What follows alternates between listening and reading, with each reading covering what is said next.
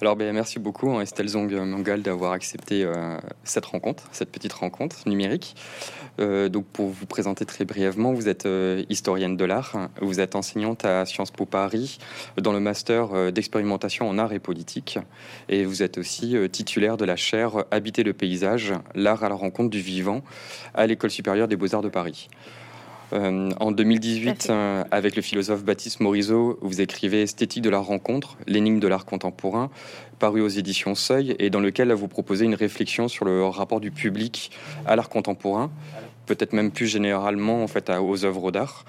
Euh, ensuite, en 2019, paraît aux éditions Les Presses du Réel, L'Art en commun, où cette fois-ci vous enquêtez sur euh, les enjeux esthétiques et politiques de ce que l'on nomme euh, l'art participatif dans un contexte démocratique et néolibéral. Et l'année dernière, donc en 2021, c'est cette étude ou cet essai là, que vous publiez aux éditions Actes Sud dans leur collection Monde Sauvage pour une nouvelle alliance. D'ailleurs, le titre d'une collection qui se prête très bien à votre ouvrage. Et donc, il se nomme Apprendre à voir le point de vue du vivant. Donc euh, peut-être pour commencer, une question un peu, un peu légère pour commencer la conversation. Euh, comment en êtes-vous venu justement à travailler euh, sur, sur le monde vivant, sur les végétaux, sur les éléments vivants de la nature? Car vous avez avoué que vous avez plutôt une, une enfance, voire une adolescence, et même pendant votre cursus, plutôt en tant que citadin, citadine, être plutôt tourné vers la culture, vers plus des choses matérielles de l'ordre de la culture, pas forcément initié à la botanique. Euh, à la rencontre avec la nature. Donc, qu'est-ce qui s'est opéré en fait chez vous de l'histoire de l'art, qui très souvent euh, étudie plutôt des objets et non des choses, a un regard plus environnemental sur l'art, et il y a par contre qui fait d'un objet une chose, si on, si, on, si on peut dire ça comme ça très rapidement. Euh, oui, effectivement, j'ai grandi à Paris, je l'avoue. et je viens d'une famille où on n'avait pas de rapport particulier à la nature. Je n'allais jamais randonner. Euh, c'était la nature, c'était vraiment quelque chose de très abstrait, de très lointain. Et effectivement, j'étais beaucoup plus adepte des rétrospectives et des expositions euh, d'art euh, que de botanique. alors, il s'est passé, pour un peu expliquer cet intérêt que j'ai développé à l'égard du monde vivant, il s'est passé deux choses, je dirais, à la croisée de deux choses. D'une part, je pense qu'un événement un peu fondateur, ça a été quand même la prise de conscience euh, de la crise écologique systémique dans laquelle on se trouve aujourd'hui, mmh.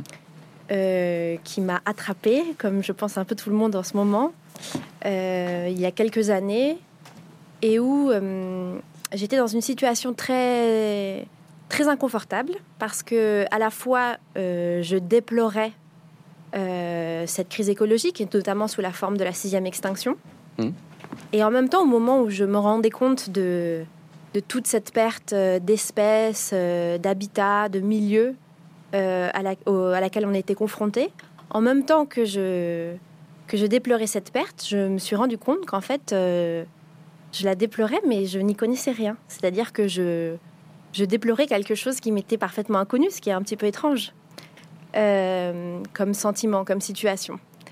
Et à partir de ce moment-là, ça a créé comme une brèche en moi où je me suis dit que, que si j'étais affectée de la sorte par cette crise écologique, euh, je me devais, en tout cas c'est comme ça que je l'ai formulé pour moi-même, d'aller à la rencontre et de faire connaissance avec euh, tous ces vivants euh, dont je me rendais compte qu'ils comptaient pour moi, alors même que je ne les connaissais pas. Donc ça, ça a été le premier élément déclencheur, disons. Mmh.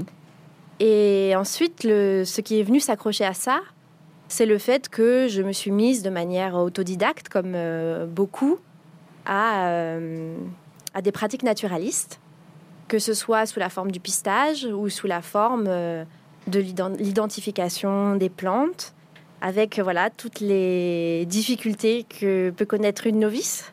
Mmh. Donc il n'y avait aucune fluidité ni aucune révélation immédiate.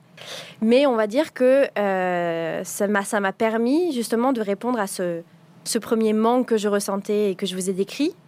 Et puis de voilà d'apprendre vraiment euh, à connaître, à me mettre en relation avec euh, ces animaux et ces végétaux.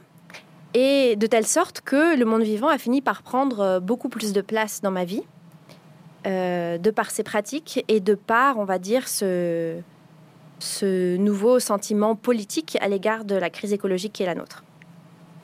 D'accord. Et oui, c'est ce que vous, dites dans votre, euh, dans votre ouvrage à plusieurs reprises lorsque vous faites des, petites insertions en italique euh, qui sont plus bah, là, de, des propos personnels sur des expériences personnelles. Quand vous dites que vous voulez résoudre un peu l'ignorance aussi, justement, vous êtes rendu compte que vous ne connaissiez pas, vous ne pouviez pas nommer en fait ce qui vous entourait, et de là, du coup, est né cet, intérêt. Et les travaux aussi avec euh, Baptiste Morisot ont aidé, justement, comme lui, il est vraiment tourné sur le vivant et qu'il crée une philosophie euh, autour du vivant. Ça vous a aussi peut-être motivé, justement, à aller dans, à cet endroit-là précisément? Oui, tout à fait, parce que euh, je développe une manière de faire de l'histoire de l'art qui est très nourrie de savoir qui viennent d'autres disciplines. Mmh et notamment qui viennent de la philosophie, effectivement. Euh, et à cet égard, euh, les ouvrages de Baptiste Morisot m'ont beaucoup éclairé, m'ont beaucoup, si vous voulez, même permis à bien formuler euh, ma position dans cette question de nos relations au vivant, ce qui n'est pas évident quand on est historienne de l'art. Hmm. Parce que dans un premier temps, on pourrait dire, mais qu'est-ce qu'a à voir l'art dans cette affaire? Est-ce que ce n'est pas plutôt un problème de philosophe, d'anthropologue de sociologues, de biologistes, bien sûr, d'écologues, mais l'art, on se dit, mais vraiment, euh, euh, c'est un peu la dernière roue du carrosse euh, dans cette affaire. Si les artistes font quelque chose, tant mieux. Mm. mais c'est peut-être pas là où est l'urgence. Et du coup, j'étais un peu embarrassée parce que j'étais coincée entre à la fois ce, désir de prendre à, bras le corps le monde vivant comme sujet de recherche et en même temps d'être un peu, au premier abord, coincée dans la mauvaise discipline, si vous voulez. Euh, et c'est en, lisant euh, l'introduction de Manière d'être vivant euh, de Baptiste Morisot qui s'appelle La crise écologique comme crise de la sensibilité au vivant mm. Que, en fait, que j'ai pu résoudre cette, ce, problème de, de, positionnement, de légitimité, de, pour un peu clarifier, si vous voulez, la, la position depuis laquelle je pourrais parler de ces questions. Puisqu'effectivement, ce que développe euh, Baptiste Morisot dans cette introduction, euh, c'est le fait que oui, la crise écologique est une crise du vivant lui-même, donc on en vient d'en parler, sous la forme de la perte des habitats, de la sixième extinction, euh, de l'acidification des océans, et on pourrait continuer comme ça un bon moment. Mm. mais que c'est aussi une crise de nos relations au vivant, et que parmi ces relations, il y a notre sensibilité au vivant. Euh, alors, par crise de la sensibilité au vivant, il faut entendre le fait que euh, il y a comme une sorte de limitation dans la gamme des affects, euh, des représentations, des imaginaires, des percepts, des expériences, des relations qui nous tissent au monde vivant, ce qui fait que le monde vivant n'est pas aussi, comment dirais-je, présent, chargé, euh, centrale dans notre univers euh, euh, culturel et donc dans nos imaginaires, dans nos représentations, que certains autres objets qui sont beaucoup plus récents dans nos vies, mmh. avec lesquels on est beaucoup moins, avec, laquelle avec lesquels on a beaucoup moins parlé. et donc dans, dans l'ouvrage, je prends notamment l'exemple de l'objet du train, qui est un, objet qui a fait son entrée il y a 200 ans dans nos vies et qui pourtant a généré en 200 ans une richesse euh, d'images et de, situations vécues, que ce soit euh, voilà les, le velours rouge du transsibérien, euh, les trains qui partent au front avec les soldats qui s'amassent aux fenêtres, que ce soit nos propres expériences de voyage en train avec voilà des, vignettes mémorielles, etc. ce qui fait que, cet objet train existe très fort dans, nos vies et que quand on prend le train, par exemple, il y a toute cette épaisseur culturelle d'images, de représentations, d'affects, de connotations qui euh, s'attache à ce train et qui fait que c'est un objet épais qui existe fort. Et à l'inverse, euh, l'exemple que je prends en contrepoint, c'est justement l'exemple euh, du chevreuil, qui est un animal qui vit avec nous en, Europe depuis 400 000 ans et qui pourtant n'a, comment dirais-je, si vous prenez un instant voilà, pour réfléchir au chevreuil, je suis à peu près sûre que c'est beaucoup moins évident, beaucoup moins spontané d'aller trouver euh, des, des imaginaires qui sont reliés, des imaginaires en plus complexes, c'est-à-dire qui ne vont pas seulement dans un seul sens, euh, qui peuvent être contradictoires. c'est beaucoup plus dur aussi de trouver des expériences vécues à son égard. et donc c'est cette crise de la sensibilité-là que j'ai essayé un peu d'incarner avec cet exemple du train et du chevreuil, mmh. qui du coup donne une place à l'histoire de l'art, à mon sens, dans cette question de la réinvention de nos rapports au vivant aujourd'hui puisque cela veut dire que, euh,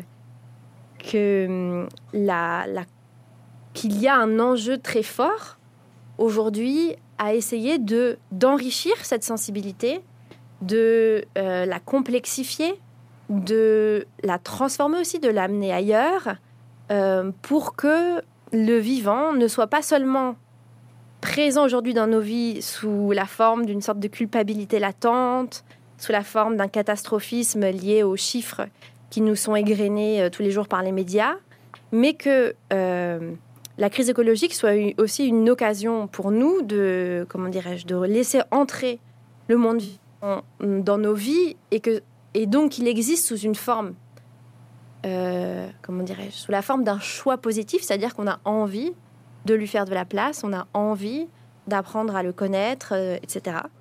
Et donc, de ce point de vue, l'histoire de l'art est, bien sûr intéressante puisque ça va être euh, mon travail en partie va être d'essayer de justement de travailler à partir des représentations qui ont été faites du monde vivant hmm.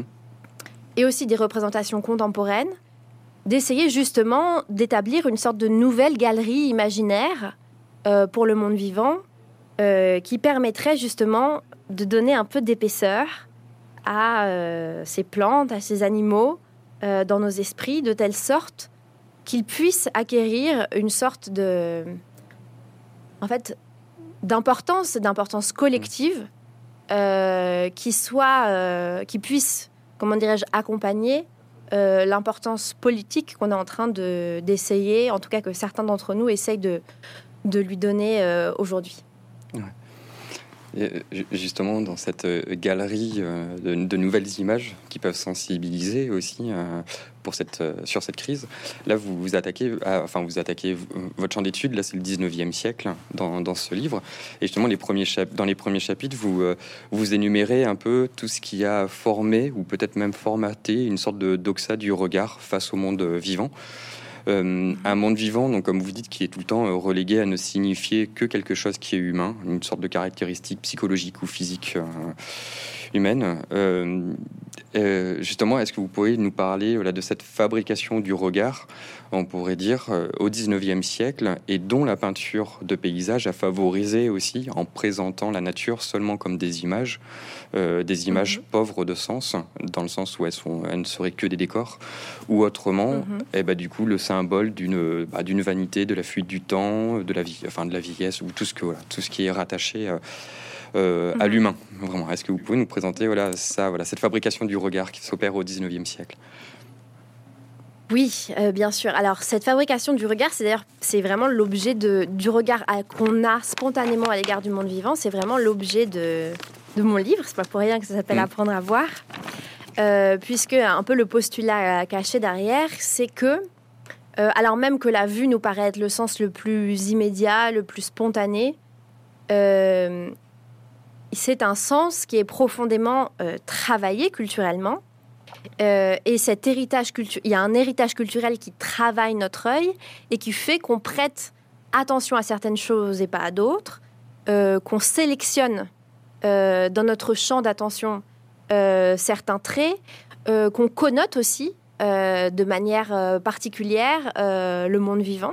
Et donc, effectivement, je fais une, une sorte de généalogie de un peu de la place qui est donnée au monde vivant euh, dans la peinture de paysage, qui est censé être le genre pictural, qui met à l'honneur, en tout cas un, des genres, un des genres picturaux privilégiés, qui met euh, à l'honneur euh, le monde vivant.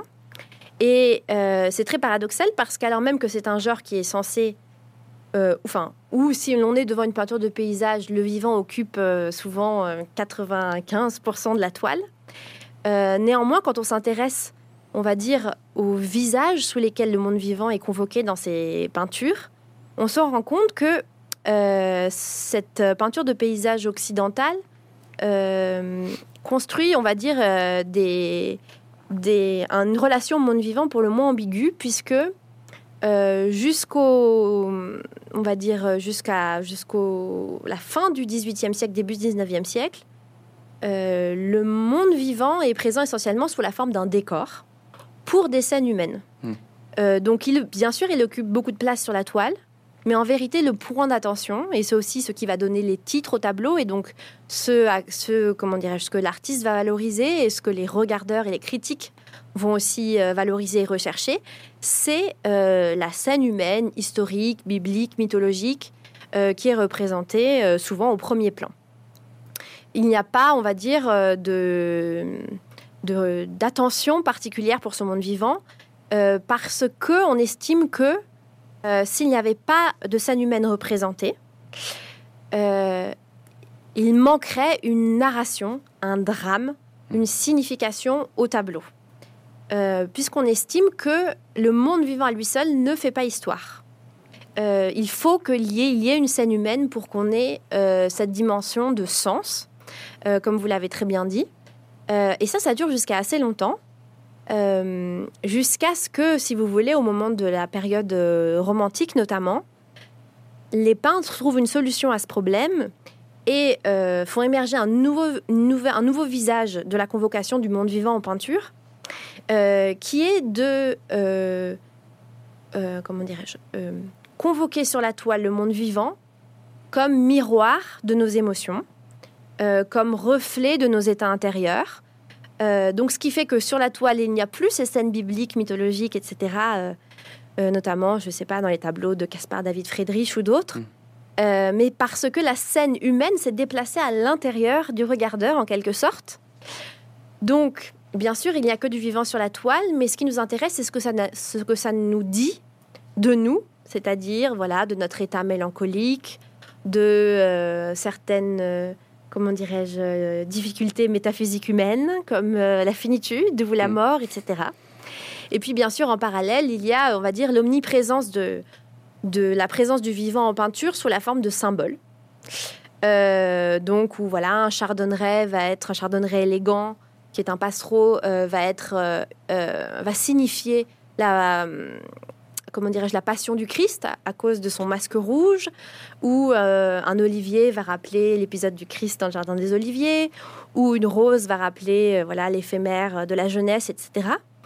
Euh, et là aussi, ce qui est assez frappant, c'est que finalement le monde vivant est comme un peu annulé, alors même qu'il est présent. puisque en fait, au moment même où on le voit, ce qu'on voit, ce n'est pas vraiment lui, c'est autre chose, c'est-à-dire la signification humaine euh, à laquelle euh, on le rattache. Et donc, dans ces trois cas de figure, ce qui m'a beaucoup frappé, c'est que finalement, euh, il y a comme, on va dire, un constat qui est que le monde vivant n'aurait pas d'intérêt, de, signification même, s'il n'est pas là pour nous parler de nous, que ce soit de nos comment dire, nos associations symboliques, de nos sentiments humains, etc., ou de notre histoire. Euh, et c'est comme s'il y avait un doute sur le fait qu'il puisse dire autre chose que cela et qu'il puisse y avoir que si on le représentait sans tout ça, euh, il était comme un peu, euh, comment dirais-je, vide, en attente d'être rempli par des significations humaines. Et donc ça m'a beaucoup frappé parce que je me suis dit, voilà, c'est vraiment une sorte de, de traits du regard euh, euh, à l'égard du monde vivant tel qu'on peut le retracer dans une certaine généalogie de la peinture de paysage. Euh, et je me suis dit, est-ce que, est-ce que ce n'est pas, est-ce que ça ne, ça m'a, voilà, ça a beaucoup fait écho à cette hypothèse d'une crise de la sensibilité, parce que je me suis dit, voilà, tout un héritage culturel qui fait de la place au vivant, puisque le monde vivant est bien sûr omniprésent dans toutes les œuvres, que ce soit des œuvres littéraires, des œuvres picturales, etc. Mais à chaque fois, c'est en tant que euh, qu'il nous parle de nous, et donc, et donc ça veut dire que c'est une culture qui a, a, eu du mal, qui a des difficultés à faire de la place à l'altérité du monde vivant, à le reconnaître comme altérité et comme altérité signifiante, possédant des comportements, une histoire. Euh, des relations euh, qui lui sont propres et qui peuvent nous inclure, mais pas systématiquement. Euh, figure aussi que dont je voudrais parler, parce que souvent on me dit oui, mais voilà, c'est plutôt. Peut-être. Est-ce que ce n'est pas dans la peinture un peu ancienne qu'on voit, comment dirais-je, ces, ces, trois visages du monde vivant s'activer? Mmh. Bon, d'ailleurs, ce n'est pas vrai, mais souvent on me parle d'œuvres où justement le vivant est présent comme forme esthétique, c'est-à-dire où on ne lui est pas injecté euh, ni un sens symbolique particulier, euh, ni un sens historique ou sentimental. Et c'est vrai, c'est le cas dans beaucoup, notamment de peintures au XXe siècle qui représentent euh, la nature. Mmh. mais là encore, on remarquera par rapport à ce que j'ai dit que quand, quand, on estime que, par exemple, un chêne, ce n'est qu'une forme euh, qui intéresse euh, le peintre euh, de par ses lignes, c'est la verticalité, son volume, ses propriétés, on va dire physiques propres, qui sont intéressantes dans un, contexte de recherche formelle artistique. Là encore, il me semble que c'est comme s'il manquait le cœur du monde vivant. C'est-à-dire qu'encore là, on, on, parle de forme et on ne parle pas de forme de vie. Euh, puisque c'est une forme, mais au même titre que cette chaise est une forme qui peut être intéressante. Et donc, on ne reconnaît pas le fait, quand on aborde simplement un chêne comme une, pure forme esthétique, ça ne garantit pas le fait qu'on reconnaisse encore une fois son altérité, qu'on reconnaisse qu'il est porteur de signification. Euh, et c'est aussi parce qu'il y a le soupçon d'un doute sur le fait qu'il en a qu'on peut le considérer strictement aussi comme forme. Hmm. Euh, donc voilà, c'est un peu ce, parcours-là que j'essaie d'établir dans le livre et qui vient s'ajouter, si vous voulez, à des réflexions qui ont été faites bien avant moi euh, par des historiens d'art et des anthropologues sur le fait que euh, le paysage, la peinture de paysage, avait aussi, comment dirais-je, contribué à instaurer cette relation d'extériorité, de désidentification pardon, euh, au monde vivant, comme si on n'y appartenait pas, on n'en était pas, hmm. euh, par le fait que la peinture de paysage privilégie toujours une vue euh, à distance, souvent depuis un point de vue surplombant, qui est encadré parfaitement, comme, comme si la nature s'organisait et à partir de l'œil humain, comme si elle se déployait depuis l'œil humain. Ce qui donne effectivement aussi cette, euh, l'illusion d'un contrôle ou d'une éventuelle relation de domination entre le regardeur humain et la nature euh, sous ses yeux. Voilà un peu le, panorama. Et effectivement, euh, vous citez plusieurs œuvres qui sont dans ce contexte-là. Mais par contre, vous faites un, un point sur d'autres œuvres qui font effraction, comme vous dites, qui font effraction à cette règle euh, de placer le, point de vue qui serait toujours celui de l'humain euh, et seulement ça. Et euh, ce qui fait la, la, particularité de votre livre, c'est que vous, vous parlez de peintre, de peinture, mais aussi de naturaliste et donc du coup de traité de, botanique ou de traité de naturaliste. Et après, on reviendra effectivement sur les tableaux que vous avez sélectionnés, donc surtout deux. mais là, j'aimerais vous demander, voilà, peut-être aussi l'enjeu ou le, le, but justement de prendre des naturalistes aussi, euh, mais des naturalistes femmes aussi. Pourquoi vous avez rendu hommage justement à ces... Euh, alors vous l'expliquez hein, quand même dans le livre, mais c'est pour, pour euh, présenter un petit peu pourquoi vous rendez hommage justement à des femmes naturalistes qui peut-être se sont connectées au vivant beaucoup plus que, que d'autres, que certains peintres ou que certains naturalistes hommes, par exemple? Alors c'est vrai que c'est un livre un peu étrange euh, parce que euh, il mêle effectivement euh, deux objets très différents qui sont à la fois d'un côté de la peinture de paysage du 19e siècle et de l'autre côté des écrits de, femmes naturalistes toujours du, 19e siècle, anglaises et nord-américaines. Et il y a bien sûr, comment dirais-je, malgré la disparité apparente, il y a un lien assez profond entre ces deux corpus, on pourrait dire, qui est qu'en fait, ce qui, moi, m'a le problème que je poursuis dans ce livre, c'est la question de, de nos styles d'attention au vivant.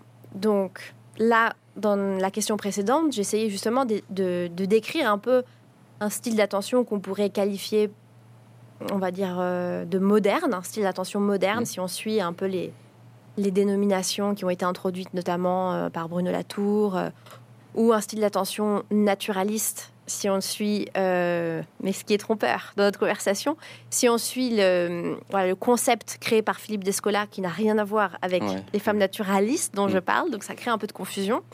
Mais donc juste, voilà, parenthèse, le naturalisme de Philippe Descola, c'est une cosmologie dans laquelle, euh, une cosmologie qui est propre à l'Occident, et dans laquelle on pense que la nature, c'est-à-dire euh, euh, que on pense que la nature, ça existe, c'est-à-dire que l'ensemble de tous les êtres vivants qui ne sont pas humains sont un tout homogène, empaqueté sous un seul mot, mot qui n'existe pas dans beaucoup d'autres langues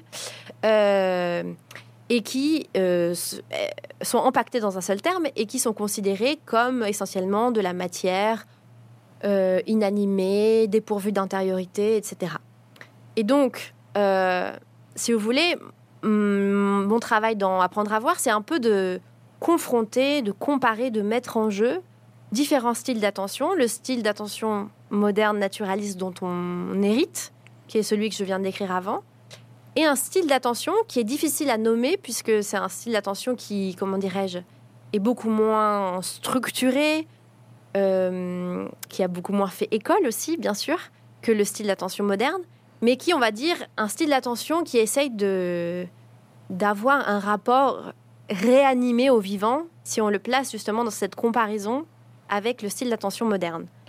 Euh, et c'est et donc, qu'est-ce que j'entends par style d'attention? C'est vraiment ce dont on parle depuis le début, c'est-à-dire, voilà, euh, à quoi on va euh, prêter attention spontanément quand on est face à un, être vivant, à un paysage? Euh, qu'est-ce qui va nous venir à l'esprit spontanément? Comment on va le connoter? Quelles sont les valeurs qu'on va lui attribuer? Sous quels termes aussi on va en parler, etc. et c'est pour ça que j'ai convoquer ces femmes naturalistes du 19e siècle, euh, qui sont une tradition euh, peu connue, euh, et encore moins en France, mais qui étaient, comment dirais-je, des femmes qui écrivaient notamment, qui dessinaient aussi, qui enquêtaient chaque jour sur le monde vivant. de manière tout à fait, comment dirais-je, experte, c'est-à-dire qu'elles étaient à la fois autodidactes, mais ce n'était pas du tout, comment dirais-je, des femmes euh, qui faisaient ça comme un hobby euh, parmi d'autres choses. Hmm. C'était vraiment leur euh, l'objet de leur vie, disons. Et quand je suis tombée sur ces textes de femmes naturalistes, donc je peux vous donner quelques noms comme ça pour, pour mettre hmm. un peu des, des, noms sur ces figures. voilà, Arabella Buckley, Frances Theodora Parsons, My Retreat, Jen Loden et tout ça.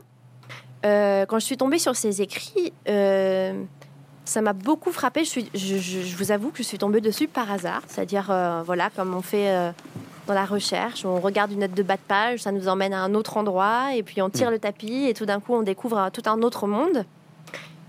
Euh, quand je suis tombée sur ces écrits, j'ai été extrêmement frappée par leur style d'écriture. parce que ce... je ne connaissais pas très peu d'ouvrages contemporains qui parlaient du monde vivant comme ça. C'est-à-dire en prenant très au sérieux la question euh, de la relation, euh, de la rencontre avec le monde vivant, et qui prenait aussi à bras le corps euh, une question qui est peu traitée, qui est pourquoi on devrait s'y intéresser, en mm. vérité, au monde vivant. Est-ce que c'est juste un domaine du monde parmi d'autres, et donc on peut s'intéresser aux timbres, aux voitures, et puis bon, il y en a qui s'intéressent aux papillons, voilà, c'est comme ça. Euh, ou est-ce qu'il y a autre chose qui se joue dans cette relation-là? Et parce que ces femmes, et donc ça vous explique, et donc elles, ont une manière de raconter qui est très particulière et qui à mon sens était très, euh, comment dirais-je, précieuse pour nous aujourd'hui parce que c'est des questions que nous nous posons euh, de manière contemporaine. Et pourquoi elles avaient ce style, ce style d'écriture et donc ce, ce style d'attention particulier? Ce n'est pas parce que c'était des femmes, c'est-à-dire que ma, ma thèse n'est pas du tout que il y aurait intrinsèquement, de manière essentialiste, quelque chose chez les femmes qui ferait que elles, elles auraient, voilà, euh, euh, va dire des affinités plus grandes que leurs collègues masculins euh, à l'égard du monde vivant. C'était pas ça du tout mon point de départ. C'est parce que je parle de femmes du 19e siècle. Et les femmes du 19e siècle sont des femmes qui sont dans des conditions d'aliénation très lourde. et notamment, pour ces femmes qui s'intéressaient au monde vivant, elles ne pouvaient pas, d'une part, accéder aux académies, aux sociétés scientifiques diverses qui, qui étaient en pleine, comment dirais-je, expansion à ce moment-là, en Angleterre notamment. Donc elles ne pouvaient pas en faire une carrière. Elles ne pouvaient pas devenir scientifiques professionnelles. Euh, et ça, cela fait que cela les a, ça fait qu'elles n'étaient pas contraintes euh, d'écrire suivant un style conventionnel scientifique qui est en train de s'établir à ce moment-là, hein, puisque c'est vraiment à la fin du 19e qu'il y a vraiment une structuration euh, des sciences comme champ professionnel, comment dirais-je, autonome. Ça veut dire qu'elles n'ont pas à embrasser entièrement et seulement euh, les canons épistémologiques qui se constituent à ce moment-là, qui est que voilà, si on fait de la science, si on s'intéresse au monde vivant, il faut à chaque fois apporter un savoir nouveau, euh, contribuer à la dynamique de découverte, de progrès des sciences, etc. Vu qu'elles ne sont pas admises dans ces académies et dans ces sociétés, euh, savez qu'elles sont en partie euh, privées, mais aussi en partie libérées de cette manière de faire des sciences qui va ensuite triompher et perdurer et qu'elles peuvent s'intéresser à d'autres questions, et notamment à la question de comment euh, connaître, et elles sont très conscientes de que comment connaître le monde vivant, ça veut dire comment aussi entrer en relation. Euh, que, comment on y vient, euh, pourquoi ça vaut le coup, et qu'est-ce qu'il ce se passe quand on s'intéresse à des fougères, qu'est-ce que ça change dans notre manière de vivre, dans notre perception du monde, etc. Et le deuxième point qui m'a intéressé, c'est que euh, par rapport à ces femmes naturalistes, c'est qu'une autre de, de, leurs aliénations au 19e siècle, c'est qu'elles sont, pour beaucoup, pour euh, certaines classes sociales, euh, je dirais moyennes et aisées, elles sont cantonnées à la sphère domestique. Ce qui est un problème en partie quand vous êtes, vous avez des velléités naturalistes, mmh. parce que voilà, ça, réduit considérablement l'empan du monde. Et elles ont aussi transformé, elles ont réussi aussi à transformer cette aliénation euh, en, une vraie force de leurs écrits, puisqu'elles font des observations qui se font euh, toujours à partir de la maison.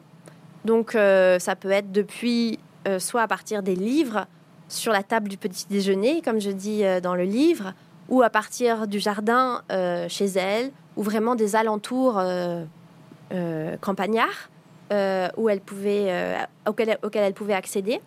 Et ça aussi, c'est très intéressant parce que quand vous étudiez, le, ça crée un style d'attention particulier. Hein. c'est toujours ça le, la question, comment dirais-je, centrale pour moi. Ça crée un, style d'attention particulier d'observer le vivant depuis chez soi parce que ça veut dire que vous pouvez le faire tous les jours. Ce qui est très différent euh, que quand vous allez, comme à ce moment-là au 19e siècle, sur une île lointaine, que vous y restez quatre jours et puis vous rembarquez sur le bateau et vous allez sur la prochaine île, euh, ça veut dire que vous n'avez pas un rapport de collecte de, des vivants qui sont là comme des spécimens à classifier, euh, nommer et renvoyer dans des caisses au Muséum d'histoire naturelle de Londres. Euh, ça veut dire que vous avez un rapport au monde vivant comme étant vraiment des cohabitants, puisqu'ils vivent avec vous, à côté de chez vous. Vous avez une attention du coup euh, qui est beaucoup plus susceptible d'être accrue sur la question de leur comportement, de leurs mœurs, de leurs habitudes. C'est-à-dire que tout d'un coup, le vivant n'est pas seulement, voilà, juste, comment dirais-je, un pur corps biologique avec un nom latin, mais des êtres qui ont une complexité d'existence euh, euh, comparable à la nôtre. Et donc ça aussi, c'était très intéressant à mon sens pour nous aujourd'hui, pour le regard qu'on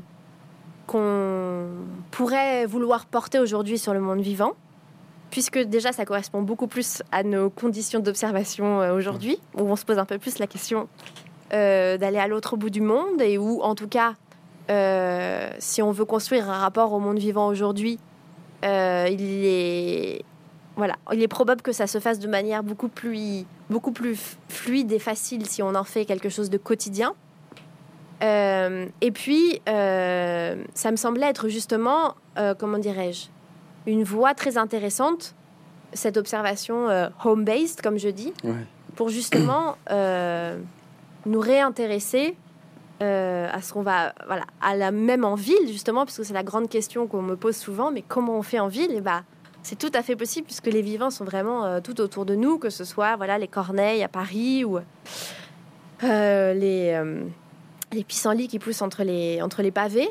et que voilà ces figures-là de femmes naturalistes qui avaient fait ce même travail en leur temps, avec ce, style d'attention euh, quotidien euh, à, ces vivants, me semblait être, euh, comment dirais-je, voilà, une sorte de. une réouverture nécessaire dans nos imaginaires pour explorer d'autres pistes aujourd'hui pour enrichir notre regard sur le monde vivant. Mmh. Oui, ça. Et puis vous, vous y décelez aussi tous les enjeux politiques qu'il y a eu aussi derrière, derrière ces démarches de femmes naturalistes effectivement, quand vous euh, faites la distinction entre home base et euh, wilderness, euh, aussi le fait que forcément, dès l'instant où une femme pouvait écrire quelque chose, un traité de botanique que pourtant certains scientifiques hommes récupéraient, eh ben, c'était forcément de la vulgarisation. Voilà. Et puis vous parlez même aussi d'émancipation, d'émancipation du corps de la femme par celui de l'observation du corps de la fleur. Voilà. Et vous, vous décelez aussi tous les enjeux politiques qui a pu revêtir ça. Quoi. Oui, tout à fait. Euh, il y a une tendance, euh, comment dirais-je Il faut se comprendre que qu'on a un moment euh, dans l'histoire des sciences qui est très intéressant parce que justement les sciences ne sont pas encore complètement structurées telles qu'on les connaît aujourd'hui. Aujourd'hui, contribuer à la science, c'est un métier. Hmm. à l'époque, il faut savoir que par exemple Darwin, qui est quand même, je pense, un contributeur majeur aux sciences, des sciences naturelles, n'a jamais fait de formation de biologie. Il a une formation en théologie, en médecine, euh, mais il n'a pas suivi un cursus de biologie à la faculté.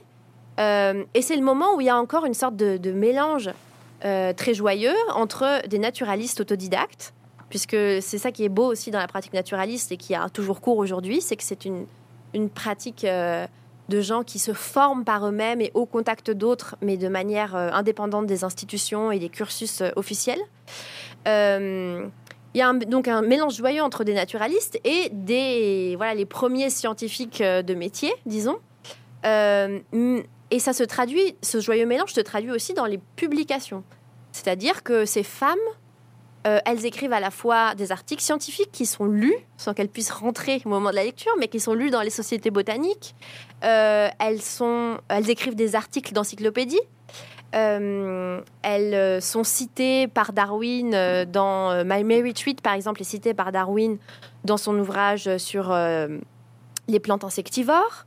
et en même temps, c'est ces mêmes femmes qui vont aussi écrire des ouvrages à destination du grand public, notamment à destination de femmes, puisque c'est un moment aussi où il y a une niche éditoriale où les femmes écrivent pour des femmes. et elles vont aussi écrire des livres pour enfants. Et pour nous, c'est très compliqué à saisir parce qu'on a envie de les classer, de les étiqueter en disant voilà, euh, est-ce qu'elles n'étaient que vulgarisatrices, c'est-à-dire euh, qu'elles arrivaient en bout de chaîne? Et ce que je dis, c'est que non, elles étaient vraiment productrices de savoir, hein, puisqu'elles euh, elles faisaient des observations, des expérimentations qui étaient, elles étaient, comment dire, sollicitées par de nombreux savants.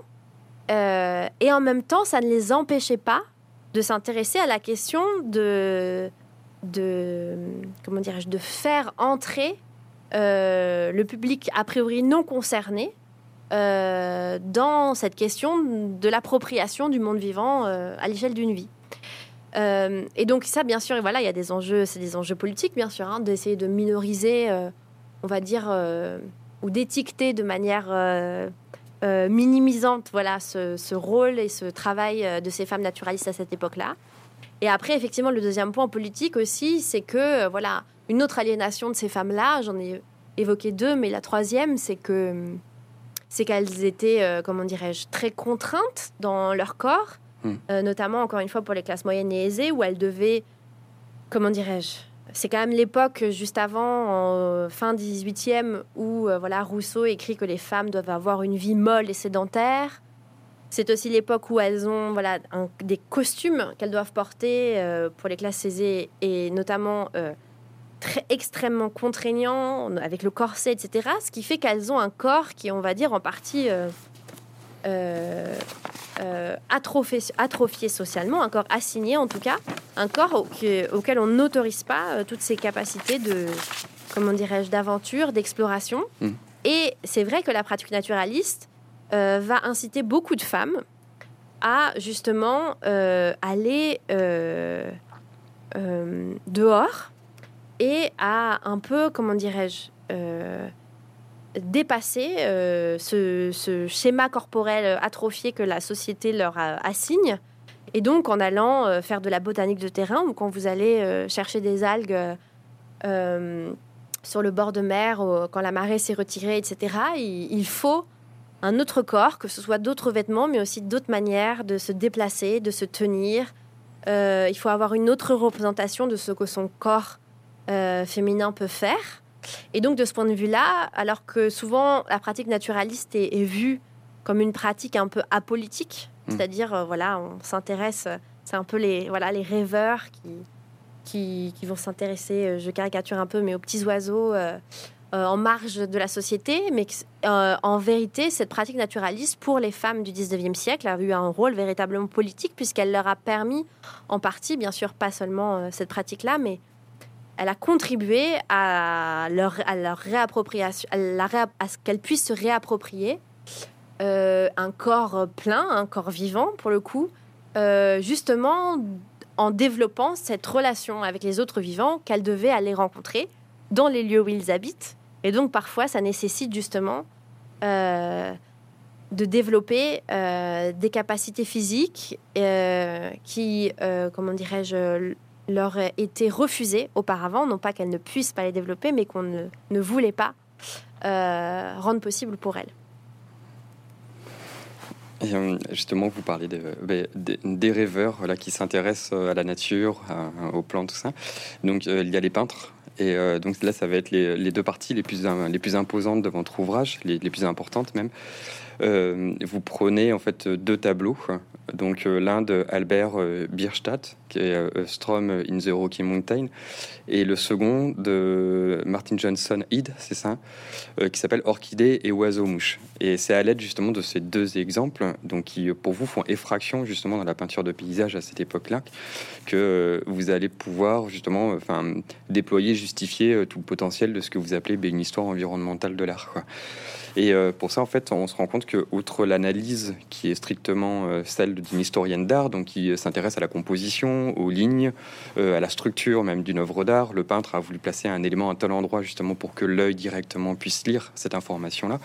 vous vous bardez quand même d'autres connaissances qui sont, euh, qui sont connexes peut-être, et euh, qui sont des connaissances difficiles à avoir, quand même, vous le disiez au début, enfin, tout autour de la botanique, tout ça. Et vous utilisez justement des concepts, des concepts qui ne sont pas issus de l'histoire de l'art. Et voilà, peut-être, euh, je me dis, pour pas trop spoiler justement les personnes qui vont lire et découvrir ce livre, mais au moins nous parler un peu justement de ces concepts, parce que vous parlez justement d'invite, de, donc de coévolution, bon ça c'est un peu plus simple à comprendre aussi, mais de corps perspective.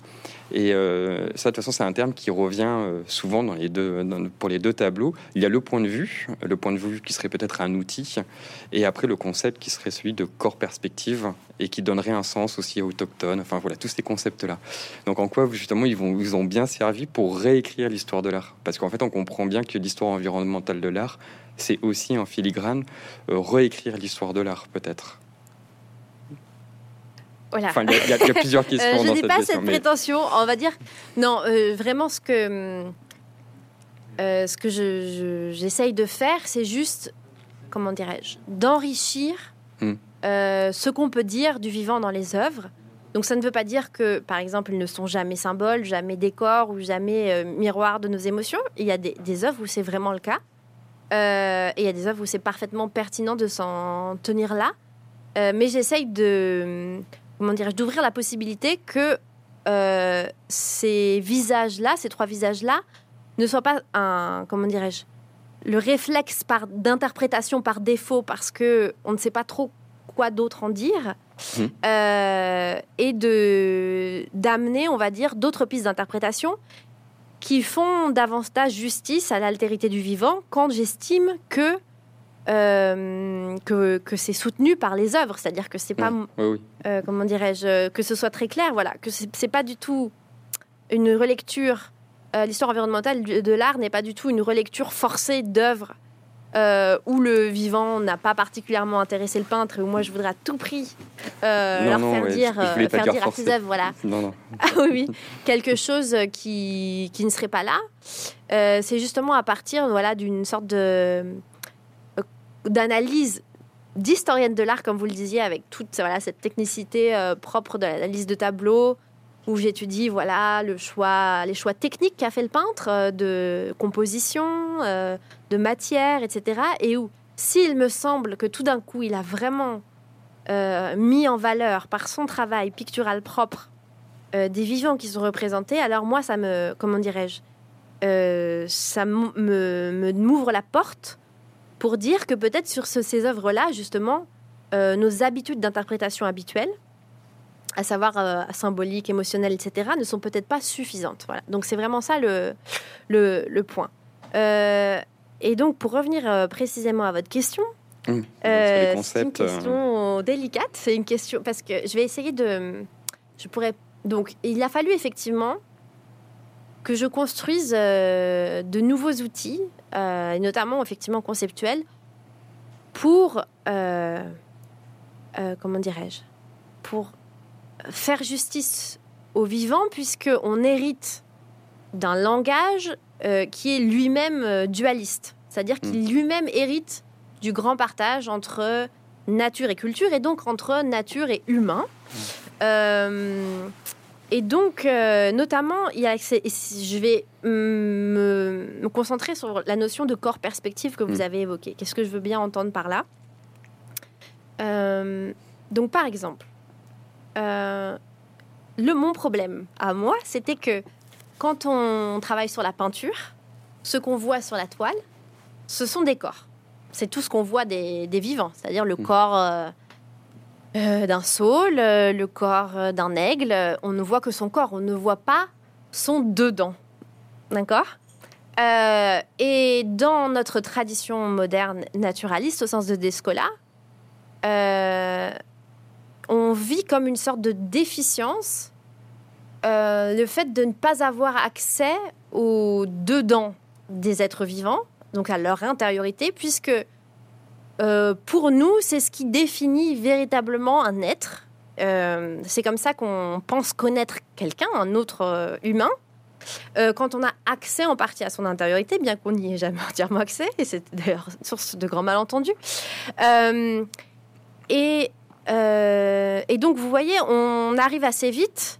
Et donc, ça fait que souvent, euh, quand on est face justement simplement à des, au corps des autres vivants, ce qui est le cas en peinture, mais aussi très souvent dehors, même si parfois dehors on a accès à plus de choses, euh, on a le sentiment que, comment dirais-je, d'une difficulté d'accès, que le plus important n'est pas là. et donc, c'est facile il y a, comment dirais-je, il y a une facilité à ne prendre ces corps que comme euh, des formes, justement, euh, et pas comme quelque chose qui nous révèle qui est cet être. Hmm. Donc je vais euh, rembobiner et essayer d'enrichir mon propos pour mieux qu'il soit plus intelligible. Quand je dis que quand je fais cette distinction entre le corps et l'intériorité, vous retrouvez cette euh, dichotomie qui parcourt toute notre culture entre corps et esprit, ou mm. si vous voulez entre corps et âme, enfin il y a toute une variation, qui sont si vous voulez des dualismes, donc des couples de termes opposés, euh, qui sont des petits frères, ou euh, je en tout cas des, je ne sais pas quel est le lien de parenté exact, mais des petits frères du partage nature-culture et nature-humain puisque euh, justement, si je reprends euh, le naturalisme tel que le définit Philippe Descola, ce que notre euh, culture accepte volontiers, notre culture occidentale accepte volontiers, c'est qu'on partage avec les autres vivants les mêmes corps, au sens d'enveloppe corporelle, c'est-à-dire qu'on a un corps biologique qui est fait des mêmes cellules et qui euh, a des besoins similaires, euh, qui répond aux mêmes lois physiques aussi, etc. Euh, ça, on, l'accepte volontiers. En revanche, dans le naturalisme tel que défini par Philippe Descola, ce qu'on ne partage pas avec les autres vivants, c'est une intériorité. Et donc Philippe Descola dit qu'il y a une discontinuité des intériorités. Mm. C'est-à-dire que nous, on a une intériorité complexe, riche, etc. Et donc, ça veut dire un esprit, une âme, euh, tout ce qui va avec, tout ce, tout ce, toute cette caravane. Ouais. Euh, et que les êtres, euh, les autres êtres vivants que nous, eux, ont une intériorité euh, ou n'ont pas d'intériorité, ou une intériorité sensiblement réduite, moins complexe, euh, moins riche que la nôtre. Euh, et c'est aussi qu'on retombe sur euh, la notion de culture. Bref. Donc, vous voyez, mon problème, c'est que dans ce dualisme entre euh, corps, intériorité, ou corps-esprit, ou corps-âme, c'est que c'est pas seulement une distinction, c'est que c'est une hiérarchie. Hmm. On estime que ce qui est important et ce qui donne de la valeur à des êtres, c'est euh, pas c'est pas ce corps, et que ce corps, en fait, est une, euh, une sorte, comment dirais-je, de chose un peu incidente, voilà. Euh, alors que voilà, ce qui compte et ce qui dit qui nous sommes, ce n'est qu'une intériorité. Bien sûr, ce dualisme-là, il est extrêmement euh, toxique et surtout, il, il est faux au sens où, comment dirais-je, bien sûr que nous n'avons pas, enfin, c'est, dire, c'est une construction philosophique euh, impossible d'essayer de séparer euh, quelque chose qui serait en nous de notre corps, puisque, et c'est ça que a apporté beaucoup euh, l'anthropologie, notamment euh, Eduardo Viveros de Castro. Euh, je... je suis désolée, la question est complexe, du coup la réponse est un peu longue. Ouais, pardon. C'est de. C'est. Il, il nous. Comment dirais-je Dans les cultures animistes sur lesquelles a travaillé Eduardo Viveros de Castro, il y a cette. C'est exactement l'inverse que chez nous. C'est-à-dire qu'on pense que euh, tous les autres êtres vivants partagent avec nous une même intériorité, mais qu'ils ont des corps euh, différents. Donc on, on est. Vous voyez, c'est exactement l'inverse. Mm. Euh, et donc ça, ça nous a fait voir qu'il y avait quelque chose de parfaitement arbitraire, historique, contingent euh, dans cette distinction qu'on fait en Occident entre corps et esprit, alors même que c'est une distinction avec laquelle on vit et on respire tous les jours. Euh, si le, comme on a essayé de le faire beaucoup de philosophes avant moi, c'est de faire tomber, euh, de faire tomber cette distinction entre matière ou esprit, entre corps et esprit. C'est notamment Nietzsche qui a fait ça en disant mais en fait, comment dirais-je, ce n'est qu'une seule et même chose, mais il n'y a pas de comment dirais-je de partage. Mais s'il n'y a pas de partage, ça veut dire que euh, quand on parle de corps, ça peut pas être le corps au sens juste de caractéristiques biologiques. Ça veut dire que il est enrichi de tout ce qu'on mettait avant dans un esprit qu'on séparait du corps. Mm. Et c'est ça que, euh, que Viveros de Castro essaye de capturer dans euh, le terme corps perspective. C'est un terme qui vient de, de lui et qui est ensuite repris par Baptiste Morisot beaucoup aussi, euh, pour dire, et là il essaye de traduire la, vision du monde des euh, peuples animistes sur lesquels il travaille, pour dire un corps, ce n'est pas du tout simplement, euh, comment dirais-je, de la matière incidente, voilà. C'est le, c'est depuis ce, corps que un être vivant configure le monde extérieur, puisque, et là c'est Baptiste Morisot qui dit ça, un corps, c'est ce qui ouvre des possibilités, d'existence. Le fait qu'on ait, euh, comment dirais-je, euh, qu'on aime, faire certaines choses, euh, qu'on sache faire certaines choses, qu'on recherche le fait de faire certaines choses, c'est parce qu'on a ce corps-là. Et si on avait un, corps d'humain, c'est-à-dire, et si on avait un corps de jaguar ou un corps de fougère, on ne rechercherait pas les mêmes choses dans le monde. Notre existence n'aurait pas le même, euh, comment dirais-je, la même allure. Et donc, il y a vraiment cette, euh, cette idée que, euh, que, hum, si vous voulez, corps perspective, c'est pour essayer de dire un corps qui n'est pas moderne, un corps chargé d'esprit, un corps qui est, euh, comment dirais-je, pas considéré simplement d'un point de vue biologique, Mm. mais aussi comme, comment dirais-je, ouverture existentielle. Ouais. Et, et donc ça, c'est très intéressant pour revenir sur les vivants euh, euh, sur la toile, Je- ouais, parce que du coup, le fait de n'avoir que des corps sur la toile, ce n'est pas une restriction, euh, ce n'est pas une déficience de la peinture, puisque les corps sont, nous, nous révèlent aussi les perspectives des êtres vivants sur le monde, puisqu'ils ne sont pas simplement des formes incidentes et secondaires à l'égard euh, d'une âme qui ne serait je ne sais où, euh, mais sont vraiment la manière dont un être vivant se tisse, se relie au monde autour de lui et fait sa vie.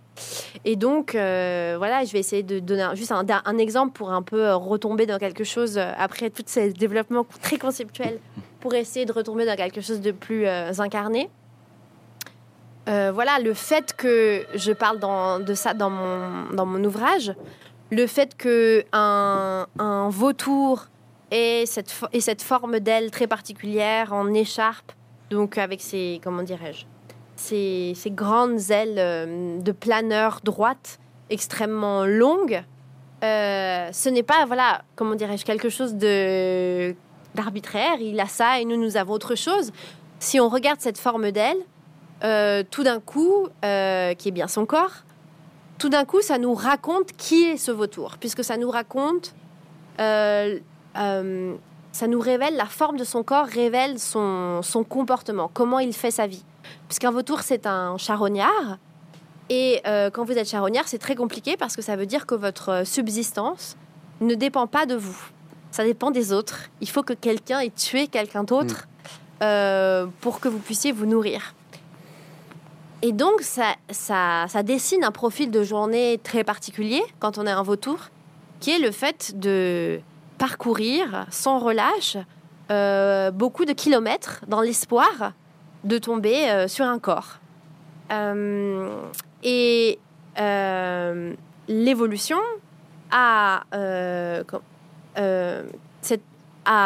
fait, a fait que ces vautours-là ont ces ailes qui leur permettent de prendre, d'avoir une prise au vent bien plus grande que d'autres oiseaux qui ont euh, des ailes euh, plus courtes, euh, moins larges, qui ont du coup aussi un vol qu'on appelle un vol battu, alors que les, les, vautours planent, c'est-à-dire qu'ils sont capables de prendre les vents, et c'est très important quand on est un charognard de pouvoir prendre les vents et de pouvoir planer comme ça, parce que ça veut dire que vous pouvez voler euh, en quête de subsistance pendant des heures euh, sans dépenser l'énergie que vous n'avez pas encore, puisque vous n'avez pas... Euh, vous, charognard, c'est c'est très inégal comme comment dirais-je comme jour vous avez des journées très inégales des journées où vous êtes un festin et ensuite des journées entières des semaines entières où vous ne vous nourrissez pas. Et donc le corps de ce vautour avec ses ailes très particulières qui racontent voilà l'histoire d'une coévolution avec les vents euh, euh, vous raconte tout de suite, rien qu'en voyant ses ailes, euh, à, quoi un vautour occupe ses journées, quels sont voilà les, obstacles qu'il rencontre et comment son corps lui permet de mener sa vie à bien, alors même qu'on est un, rapace charognard et que la continuation de votre vie ne dépend pas de vous. Mm. Donc, c'est. Et donc, c'est ça, c'est quelque chose qui est euh, très spontané, un, type de regard qui est. Enfin, très spontané, en tout cas euh, commun chez euh, des, des, gens qui ont une formation en sciences naturelles. Mais mon, ce que j'essaie d'avancer, c'est que les peintres qui ont. Voilà, qui sont ces experts à la fois d'observation et de représentation des corps, euh, puisque voilà, c'est tout ce que les peintres figuratifs, euh, c'est la matière euh, des peintres figuratifs. et bah que en, de par cette expertise-là qui est la leur, ils ont développé aussi un savoir qui n'est pas un savoir scientifique au même titre que voilà qu'un biologiste, mais ils ont développé une sensibilité à la signification de ces formes euh, du vivant, de ce vautour, de cette fougère, euh, qu'ils sont en mesure de nous retranscrire sur la toile, justement parce que c'est vraiment le problème qui occupe, euh, qui occupe un peintre. Ça veut dire qu'est-ce que c'est un corps, comment, je, qu'est-ce que, comment il est, comment je le représente? Et comment je lui donne un sens sur la toile, comment je mmh. fais que, qu'il existe de manière dense et chargée? Et donc c'est pour ça qu'à mon sens, les peintres qui s'intéressent au monde, enfin qui ont représenté le monde vivant ont une voilà, une position privilégiée dans leur capacité à percevoir le fait que les formes des vivants, donc leur corps, sont signifiants, euh, racontent leur comportement, leur histoire, leur relation au monde qui les entoure. C'est ça que j'essaie un peu de développer dans ce livre. Oui, justement, et ça se, ça se concrétise vraiment avec vos, analyses des, deux œuvres. Donc effectivement, euh, et puis on, invite beaucoup de lecteurs justement à, lire ces deux passages où euh, vous parlez aussi de peinture d'histoire, euh, là où d'autres personnes verraient au contraire une peinture seulement de paysage ou une nature morte, tout ça quoi. Et donc c'est une façon en fait de, montrer que la peinture aussi peut sensibiliser à des à, à, des crises, à une crise, euh, par exemple celle que nous vivons contemporaine, et vous essayez d'éduquer aussi le regard justement des, des spectateurs à regarder autre chose et à voir autre chose dans les yeux du peintre. Un peu. Oui, c'est un chemin un peu inhabituel, je le reconnais volontiers, parce que souvent, quand on veut s'intéresser euh, au monde vivant, on se dit bah, il faut aller en forêt, il faut mmh. aller dehors, euh, il faut. Et, ce que je propose dans ce livre, c'est un peu la démarche, euh, en tout cas inverse, c'est-à-dire je dis euh, regardons ensemble euh, les vivants sur la toile, donc dans les lieux de la culture, pour mieux se relier à, aux êtres qui appartiennent voilà, à ce qu'on a appelé la nature. Si la démarche est un peu, comment dirais-je, non intuitive, c'est ah, pour moi il y a deux raisons. Qui est que souvent, comment dirais-je, quand on dit, quand on, moi je l'ai fait, quand, voilà, je, voulais, euh, je voulais qu'il se passe quelque chose entre le vivant et moi, donc j'allais en forêt. Mais et et, et j'allais en forêt, très agréable. Mais si vous voulez, je ne voyais rien. C'est-à-dire que euh, tous les êtres autour de moi étaient euh, parfaitement euh, anonymes, mais ça, c'est encore pas si grave que ça. Mais euh, ils étaient parfaitement aussi euh, insignifiants au sens fort, euh, illisibles. C'est-à-dire que je pouvais les trouver très beaux, mais c'est tout ce que je pouvais en dire. Mmh. et donc, si vous voulez, l'immersion euh, dans la nature et n'est pas, à mon sens, comment dirais-je, une, une, solution, euh, en tout cas suffisante, à ce problème justement euh, de construire de nouvelles relations au monde vivant ou d'éduquer l'œil, etc. Euh, et donc, j'essaye de. Je passe par ce qu'on pourrait euh, qualifier d'un enfin, un dispositif un peu de médiation au sens fort du terme, puisque je suis profondément convaincue que, alors même qu'on a toujours très envie que les rencontres avec d'autres êtres vivants se fassent sur le mode de euh, la spontanéité, l'immédiateté, l'évidence euh, absolue, parce que on, a, on nous a appris que justement la nature c'était naturel, et mmh. donc euh, oui, dans tous les autres domaines de notre existence, on aurait des rapports construits on nous éduquerait pour euh, arriver à, comment dirais-je, fabriquer des relations entre humains, entre institutions, entre collectifs, etc. Et bien, dans la nature, ce serait l'endroit, euh, comment dirais-je, un peu euh, par euh, opposition, justement, hein, où on n'aurait pas à faire tout ça, à faire tous ces efforts. et où cela viendrait à nous par une sorte d'immersion sensorielle, parce que voilà. Il y a sûrement des gens à qui c'est arrivé et je, je, je, enfin, comment dire, je prétends pas du tout que, que ça n'arrive jamais, mais en tout cas, je prête, je, ce que je veux avancer, c'est que c'est beaucoup moins, euh, comment dirais-je, courant et évident que ce que on voudrait, euh, que ce qu'on voudrait, et que surtout, ça nous place dans une situation aussi qui est un peu, euh, comment dirais-je. Parfois déceptive. Parce que si on a ce modèle là de rencontre en tête et qu'on va en forêt et qu'il se passe rien on se dit mais peut-être que c'est pas si intéressant que ça en fait. Les êtres vivants j'ai pas vécu d'épiphanie etc et je suis persuadée si vous voulez que tout comment dirais-je que comme pour tout, toutes les autres choses apprendre à connaître quelqu'un que ce soit un humain euh, ou euh, un animal non humain ou, euh, un végétal ça nécessite du temps et ça nécessite de se faire en partie, comment dirais-je, l'œil, c'est-à-dire ça nécessite l'œil au sens d'apprendre à, connaître à qui on a affaire, au sens large, connaître au sens large. Euh, et donc, euh, il m'a semblé que passer par la peinture, c'était très intéressant, parce que, vous allez me dire, c'est une déformation professionnelle, c'est sûr, mais outre ça, euh, c'est parce que on a des vivants représentés qui ont été rencontrés au sens fort par d'autres humains que nous. C'est-à-dire que nous, on arrive dans un deuxième temps de la rencontre, si vous voulez. Hmm.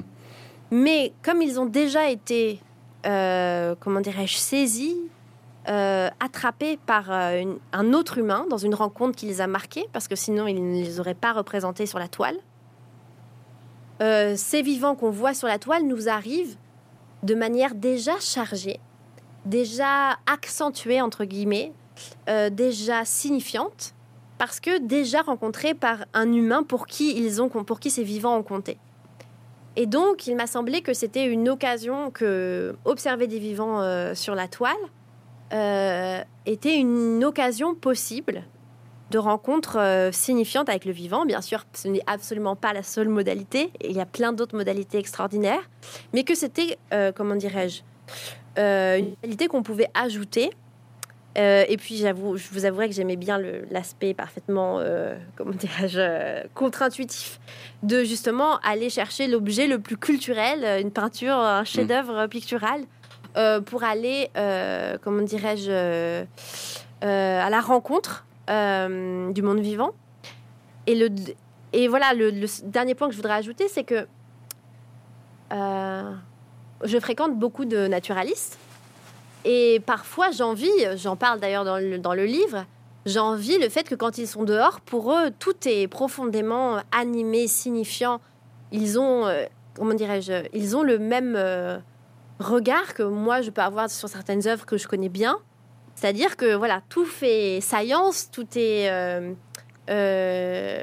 ils voient des, comment dirais-je, des habitants et des habitats partout. Alors que moi, je vois juste euh, parfois des aplats de verre euh, indistincts et que je, ne vois pas tout ce qu'ils voient. Et donc, on peut. Et donc, quand on est avec ces naturalistes, on a l'impression que. Euh, comment dirais-je Que leur regard, et justement ce regard. on peut avoir l'illusion parce qu'ils en parlent comme ça, très spontanément, et que c'est. dans une interaction fluide, que que le comment dirais-je que c'est un, regard qui est euh, spontané, qui n'est pas médié, etc. Alors que c'est naturaliste, c'est parce qu'ils sont, sont formés l'œil, qu'ils ont vraiment eu une éducation de l'œil pendant des années, euh, par les livres, par des pères, euh, par différentes expériences, etc. Que aujourd'hui ils peuvent avoir ce regard absolument magnifique sur un lieu euh, quand on arrive et tout d'un coup faire lever euh, toutes les présences.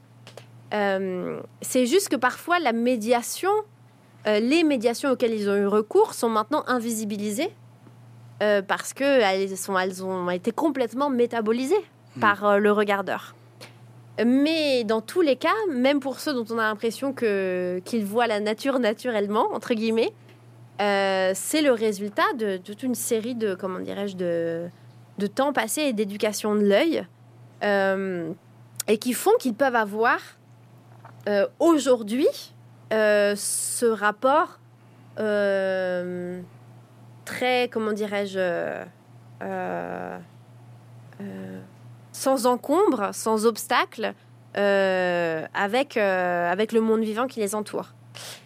Donc voilà, c'était aussi quelque chose qui m'importait de, de dire que si on reconnaît que le monde vivant est tout aussi complexe que n'importe quel autre pan du monde, mhm. alors voilà, ça nécessite justement euh, euh, d'assumer euh, un trajet, le fait de ne pas voir, d'un peu mieux voir, de voir certaines choses et puis de j'ai vraiment pas arrivé à en voir d'autres, et que dans ce chemin-là, voilà, toutes les tous les dispositifs de médiation divers, que ce soit par les œuvres, que ce soit par les livres, comme moi j'ai beaucoup fait en lisant énormément de, livres consacrés au monde vivant, euh, que ce soit par des sorties, etc., euh, sont tout aussi euh, valables les unes que les autres.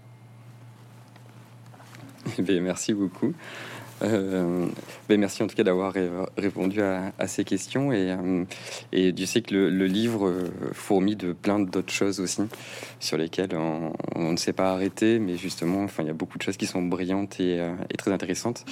Et justement, cette ouverture aussi sur à la fin sur l'art contemporain et j'imagine que dans l'histoire environnementale de l'art, il y aura peut-être à l'avenir beaucoup de choses à dire aussi de, des artistes contemporains qui maintenant font surgir le réel et non pas l'effet de réel euh, dans les musées avec des installations. Et j'imagine que bon, mais ça, ce, sera peut-être euh, l'un de vos futurs thèse, une future thèse, un futur essai, mais surtout, euh, j'espère. Euh, là, quand j'ai lancé ce mot d'histoire environnementale de l'art, mon, désir, ce n'est pas du tout que ça devienne ma spécialité, mais que ce soit, euh, comment dirais-je, une mm. démarche qui puisse être ressaisie par par d'autres, mm. puisque à moi seul, ce serait parfaitement, comment dirais-je, parfaitement un, ce serait pas très intéressant si ce n'était que moi, et deux, c'est parfaitement délirant, voilà, de, de prétendre couvrir euh, toute l'histoire de l'art euh, à l'aune de ces nouvelles mm. questions.